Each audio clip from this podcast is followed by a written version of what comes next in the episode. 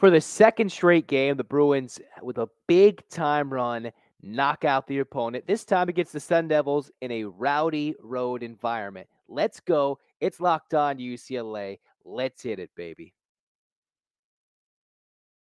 You are Locked On UCLA, your daily podcast on the UCLA Bruins, part of the Locked On Podcast Network, your team every day.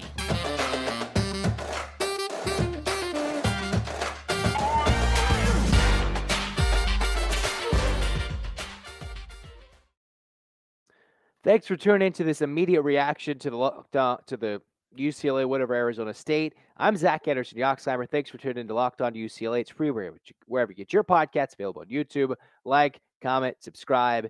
Be excited. The Bruins, 14 and 0 in their last 14 games, 8 0 in the Pac 12, 14 game winning streak. They are unbeaten in true road games, 5 and 0 after knocking off the Arizona State Sun Devils 74 62, a knockout punch of a 16 2 run over the last nearly six minutes, watching Arizona State not even score for nearly three and a half minutes. And despite a late bouncing, crazy bouncing three that, get, that gave Arizona State a 60 to 58 lead after Adem Bona nearly missed a three point play opportunity. It seemed like, oh man, five points to go, five minutes to go. Arizona State take the lead in a back and forth, grinded out game. Is this how it's going to play? No. The Bruins, again, just like they did against Colorado and Pauley Pavilion over the weekend in a rainstorm, close it out. And this was a game that was so incredibly physical, so incredibly back and forth. And the Bruins, Hawk is in foul trouble. I mentioned this in previous podcasts. Where's the bench scoring going to come from? Well, and who's what's the other scoring going to come from with no Amari Bailey in this game? Well, the Bruins certainly made it tough on themselves. Jaquez couldn't buy a bucket, and he got in foul trouble. Adem Bona didn't make field goals late until he got a bucket with the and one and then tipped it in at the end of the game. So he had no Bona, who's been a superstar in the paint leading up to this game. He had no Jaquez, who was coming off, I believe, a 23 point 20 uh, 13 rebound performance. Clark, while he did get 10 points, 10, 8 boards, 10 points, 8 boards, 3 steals, he was 3 of 9. Who showed up? Well, Mick Cronin has been emphasizing, emphasizing, emphasizing, emphasizing Tyger Campbell needs to score and be a go to scorer for this team to be elite. He's talked about Bona needing to get 10 rebounds a game. Well, Bona got three today. Wasn't his best and five turnovers for the freshman. But for the the super senior Tyger Campbell, to come through and get 22 points on 7 of 11 shooting, 8 of 9 for the free throw line. He was the go to scorer. Tyger Campbell had one assist, Jaquez had five. It's almost like the two of them flipped roles because Campbell, in 34 minutes, they pressed on him, they leaned on him. And this is what UCLA needed Tyger Campbell to come through and score. And I'd also mentioned David Singleton had been ice cold from downtown. 0 for 9 in his last two games combined. Last week, he didn't hit a three except in practice and in warmups and in post game reps after going 0 for 9 against Utah and Colorado. And that's t- that's fine. Utah's very scrappy defensively, just like Arizona State is. Very scrappy. They can guard the three point line with the best of them. Arizona State apparently didn't pose the same problem because David Singleton, that extra scoring that, you know, of asked for, that extra scoring, Singleton got 21 and 7 of 10 shooting and played almost the entire game if it wasn't for Jaylen Clark playing practically 40 minutes. Singleton played basically the whole game with 38 minutes and Campbell with 34, which is going to be tough going forward because UCLA is not deep. I hope you guys know this by now. Mick Cronin can run out 10 guys, nine guys, 11 guys when Bailey gets back, but they're not deep. And they're even, they have horrible, horrible depth when it comes to significant contributions beyond seven deep. But Singleton rose to the challenge, hit four threes. Of course, a starter, big time buckets coming in big time ways. Despite being cold, when they needed him to score, Singleton scored. And then the emotional energy off the bench, the spark plug that is Dylan Andrews. They needed every one of those seven points with that big time dunk. Looked like he got fouled, but I guess the replay showed he was not fouled. Although always drawing the ire of Mick Cronin from getting the technical foul after talking trash. That was the emotional lift it seemed like UCLA needed. One of many in a game that featured 33 combined turnovers, not a game where either team was truly dominating in one facet other than one, you know, one way or the other, but a game that was tied eight times. 14 lead changes. Arizona State actually led the majority of this game, including going into half. But if you look at the numbers of how much each team led, they led fairly close 15 plus minutes for the Bruins, 17 and a half minutes for Arizona State. They got their three guys in double figures, but the difference is they didn't get their usual four guys per game in double figures, right? They kept Desmond Cambridge Jr., the reigning Pac 12 player of the week, in in relative control. DJ Horne, relative control. You had Nunez, who had 10, but they didn't let his brother Cambridge go off for big minutes. They didn't let Collins go off for big points. So the Bruins did what they needed to do. But this is, you know, it shows you what the Bruins know how to do in winning time. What's there's the clutch gene and then there's winning time. Winning time is when there's five minutes left. You're sitting there, you're buckled in, either at home, you're in the game, you're watching it, you're playing it, whatever it is. It's within a bucket. It's a game that's been a slugfest, not of crazy points, not of punches, just one of those games where you just don't know who's going to win. And each team, Mick Cronin preaches deflections, deflections, deflections. And boy, oh boy, this game had plenty of deflections, passes stolen, ugly turnovers every which way.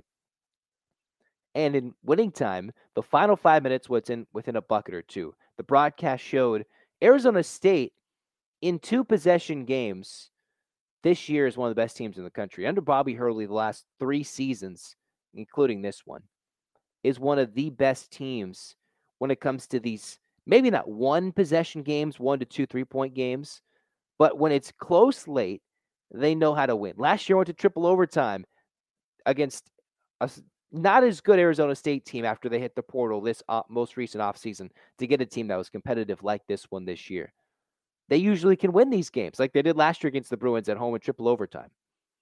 But you could argue that the Bruins, with more veteran savvy, with Tyger Campbell, it was evidence, right? By that big Jaquez rebounds, full court length pass, Campbell, streak, Campbell streaking down for the layup. And when pressure comes from behind, turns, pivots, and lays it up to the fifth year senior in Singleton, who lays it up in that simple veteran moxie that they just have on the road. They came here last year. They know the disappointment it was to play in Tempe and lose that heartbreak of a game in that same Arizona Arizona State week. They know that this is an important week that can determine their seeding line, how much easier it can be to go deeper in the tournament going forward. Joe Lunardi said it. You win both these games this week, they are a one seed, probably out west, maybe out west. Who knows, depending how it goes, but they'll be a one seed, which can significantly lessen the load you're going to have to play in those first two months, the first two weekends first, at least the first weekend of March, right? So UCLA, they got their defensive stops. Another key statistic to look at while the Bruins did turn over 13 times, a little more than their average, forced nearly 20 Sun Devil turnovers and got 24 points off of those turnovers. The Bruins won this game by 12 on that late 16 to 2 run where they just blitzed the Sun Devils and they didn't know what hit them.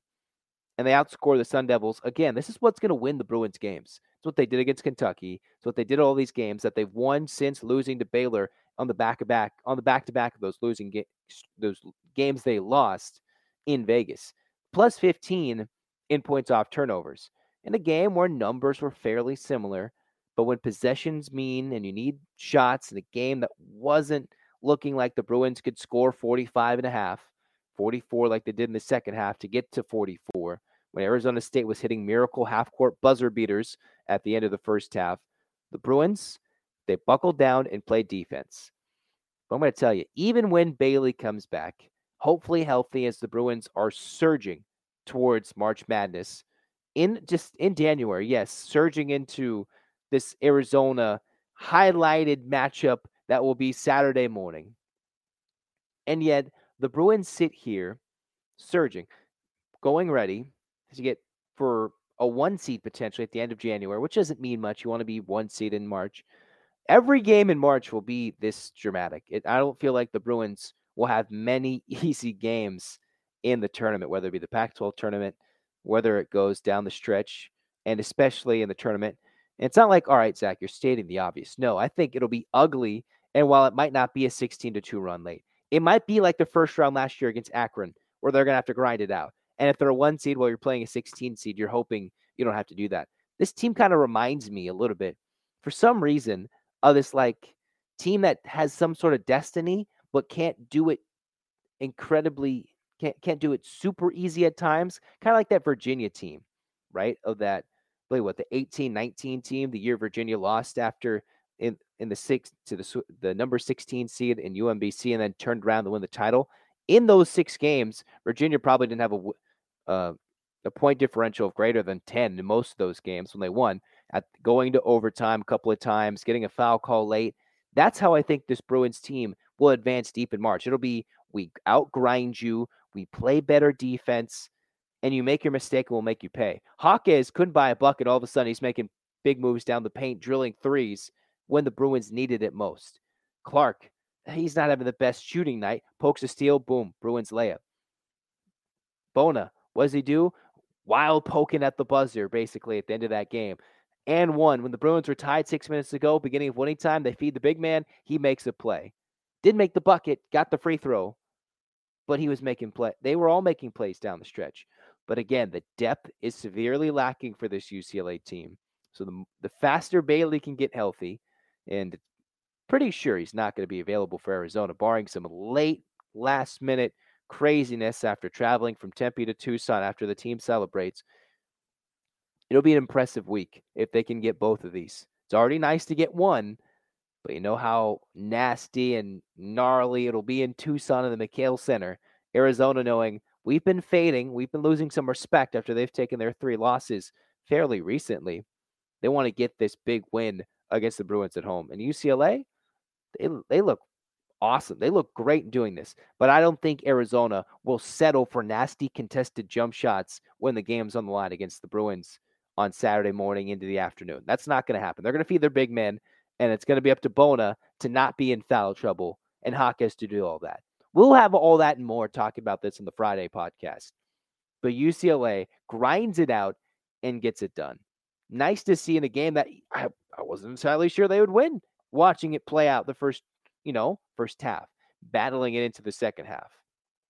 And they do what they need to do and get a win. End up shooting 50%, get those 70 plus points, keep Arizona State away from winning the rebounding battle. When if they do, they if Arizona State out rebounds you, they're undefeated. They're 10 0. When they hit 10 or more threes, they're 10 0. Arizona State hit nine threes. When they score 70 points, unbeaten. They scored less than 70 points. So whenever they score 70 points or more, get more rebounds and hit 10 or more threes. I might eh, they're 5 0 when they hit 10 or more threes. But when they score 70 or more, hit those threes and out rebound you, then they're unbeaten. And again, the Bruins numbers remains when they allow less than 70 points, unbeaten. 70 or more, they've lost two games. So if the Bruins defense continues, look for it to continue into mastery into Tucson. We'll talk about that coming up soon.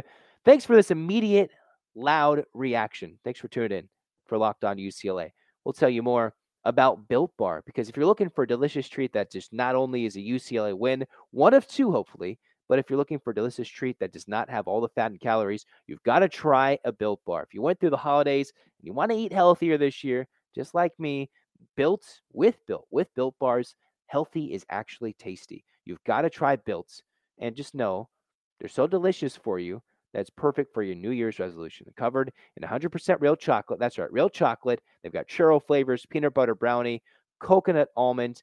They've got it all. Unbelievable flavors, 17 grams of protein. And you can go to built.com and get your order. 13 box, get a four box pack, 12 box pack, your local grocery store, Walmart, Sam's Club. They got them there. Go get yourself a Built Bar because just like Built Bar, the Bruins are built for success. Let's get that Saturday one against Tucson. The Bruins, 16 to 2 run, knockout. Arizona State get that 14th win in a row. Eight clap time, baby. And one, two, three, four, five, six, seven, eight. You. CLA, let's go. We're excited. UCLA, fight, fight, fight. Let's go. We're all discombobulated. Yes, I'm trying to fix my light. If you're watching on YouTube, I'm all out of sorts, out of sorts, whatever it is. You well, let's try that again. One, two, three, four, five, six, seven, eight. You, C, L, A, U, C, L, A. Fight, fight, fight. There we go. When you do an eight clap every day, you're you're game for losing. You're messing up a couple. You're just getting you're just you're bound to mess it up. It is what it is.